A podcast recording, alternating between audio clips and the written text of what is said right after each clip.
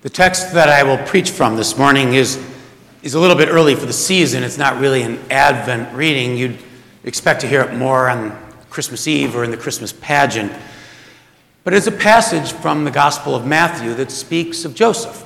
And I'll say more in the context of the sermon, but Luke is the more familiar Christmas story to all of us, Matthew, a little less so. The Gospels of Mark and John, as you've heard us say many times, have no birth story whatsoever.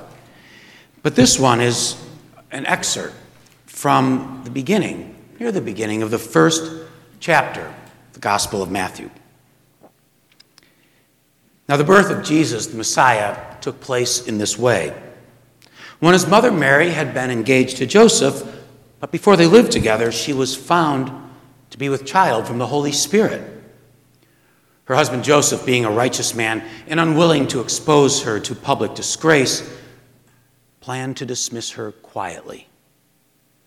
But just when he had resolved to do this, an angel of the Lord appeared to him in a dream and said, Joseph, son of David, do not be afraid to take Mary as your wife, for the child conceived in her is from the Holy Spirit. She will bear a son. You are to name him Jesus, for he is, will save his people this ends the reading from the Gospel of Matthew. And may these words, which once transformed the disciples' hearts, transform ours as well. Will you pray with me? May the words of my mouth and the meditations of each of our hearts be offered humbly and faithfully. Amen. I'm just going to say this. It's not easy being Joseph. It isn't easy being Joseph. I know that for a fact because 26 years ago, I was Joseph in the Christmas pageant. Claire was Mary. Our daughter Jess was five months old, and the baby Jesus. It's not easy being Joseph, and I know that because my task that day, at both services, I will add, was identical to the Josephs of every generation, of every pageant, of every year. I was to stand by the manger stoically, helplessly. And what must be a gift to every pregnant woman's life, I was to be mute. Were you to give me a pitchfork and overalls and wire rimmed glasses, I was the man in American Gothic.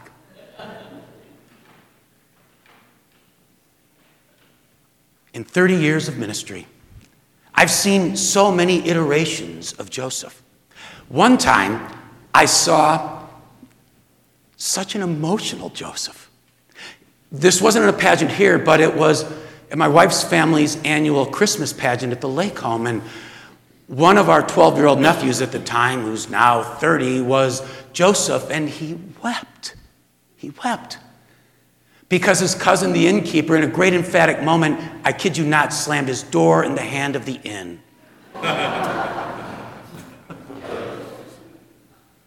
I saw a useful Joseph one year. You don't find many of those. And it was maybe 15 years ago in yet another Christmas pageant, and and our baby Jesus that day was wailing. The whole service, wailing. I mean, you thought to yourself, where is the Jesus of Silent Night? That's One... why we use a doll now. but the one, you know, no crying he makes. Not this baby Jesus. And then came the majestic moment of the procession of the wise men, bearing gold, the first, and frankincense. And literally, honest to goodness, instead of myrrh, the final one opened his plastic treasure chest with a bottle of formula inside. and Joseph, finally useful Joseph, removed it with, with dignity and placed it into the mouth of the wailing ersatz Messiah. and the Gospel of Matthew begins. The birth of Jesus took place in this way. When his mother Mary had been betrothed to Joseph, before she was found to be with child,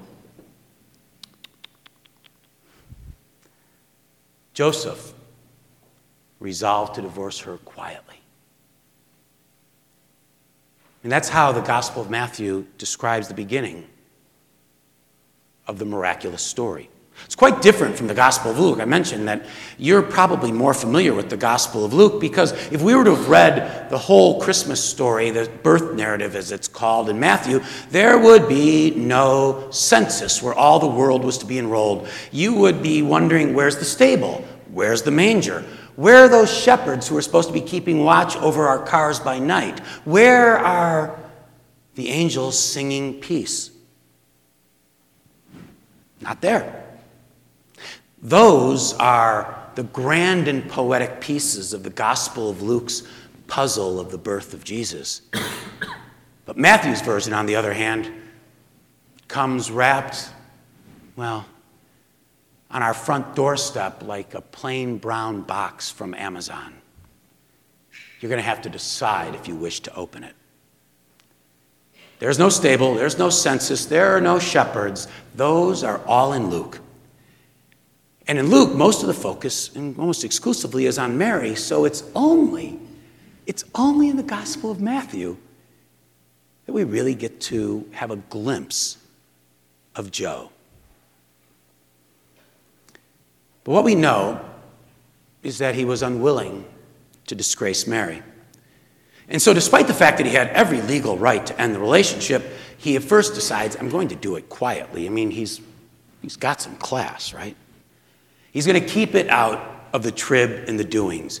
And don't kid me, I know you read the police beat and doings. I know you do every week. But a messenger enters from stage left of the pageant. And in a dream, it's a dream, the angel simply suggests that Joseph not be afraid to step into the chaos, into the mess. And Joseph elects to salvage Mary's reputation and declares the child to be his. And we know the story.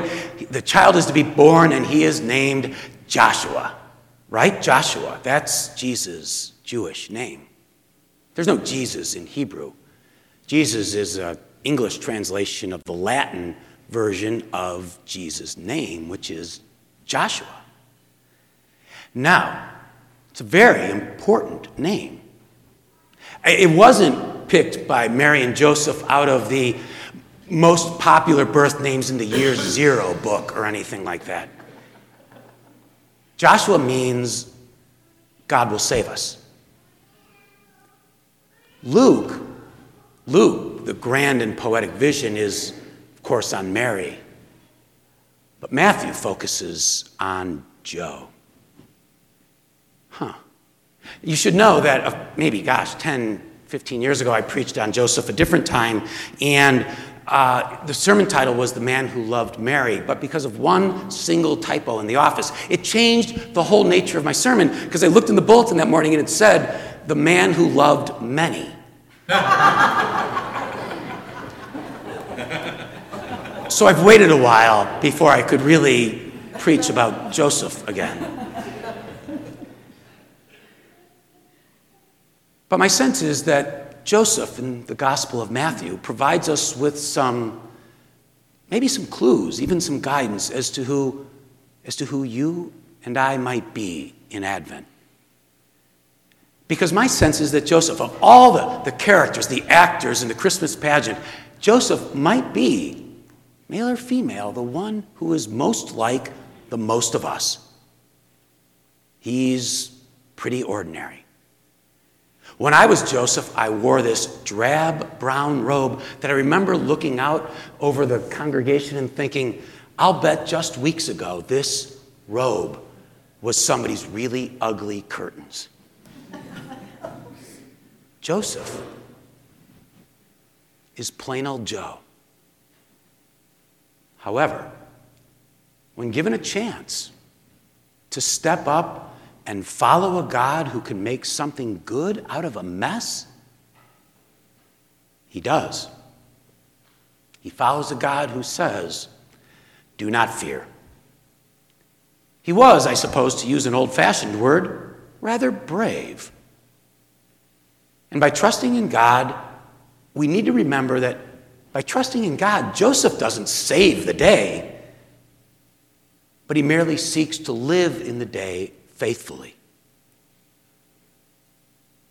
Joseph might be like us in yet another way. After two brief visits from an angel, remember they're in a dream, Joseph, at least it never says so in the gospel, Joseph never hears directly from God again. I mean, in the years that follow, Joseph apparently was only privy to the silence of God. We don't know. Did he pray to God how to deal with Jesus during his terrible twos, or, or did he stay up late at night wondering, boy, when will Jesus be home? He's got the horse and the cart out, and I'm worried. He hears only the silence of God. And maybe, maybe that's how Joseph is like you and like me. He's an important reminder to us that when God is quiet, we still might learn to listen for God in the silence. I do have a hunch. I'm guessing that God won't speak to most of us in a dream this Advent. Yet I wonder that if God is still not speaking to us in quiet and on this Sunday, hopeful ways, maybe in a beautiful anthem that reminds us of Jesus who is coming, maybe it's in a moment of quiet and you're hoping, maybe it's in simply the flicker of a candle. God is speaking in the quiet. And just as God said to Joseph, do not fear the chaos. So, if God does seem distant or quiet in this Advent season, think of Joseph. Think of the man who loved Mary, a decent man who decided to live with the chaos but more importantly, to be faithful to the promise of hope. A promise whom Joseph named Joshua God will save us. Which might mean simply to you and to me do not fear. And remember, just because God is quiet does not mean that God is silent. Amen.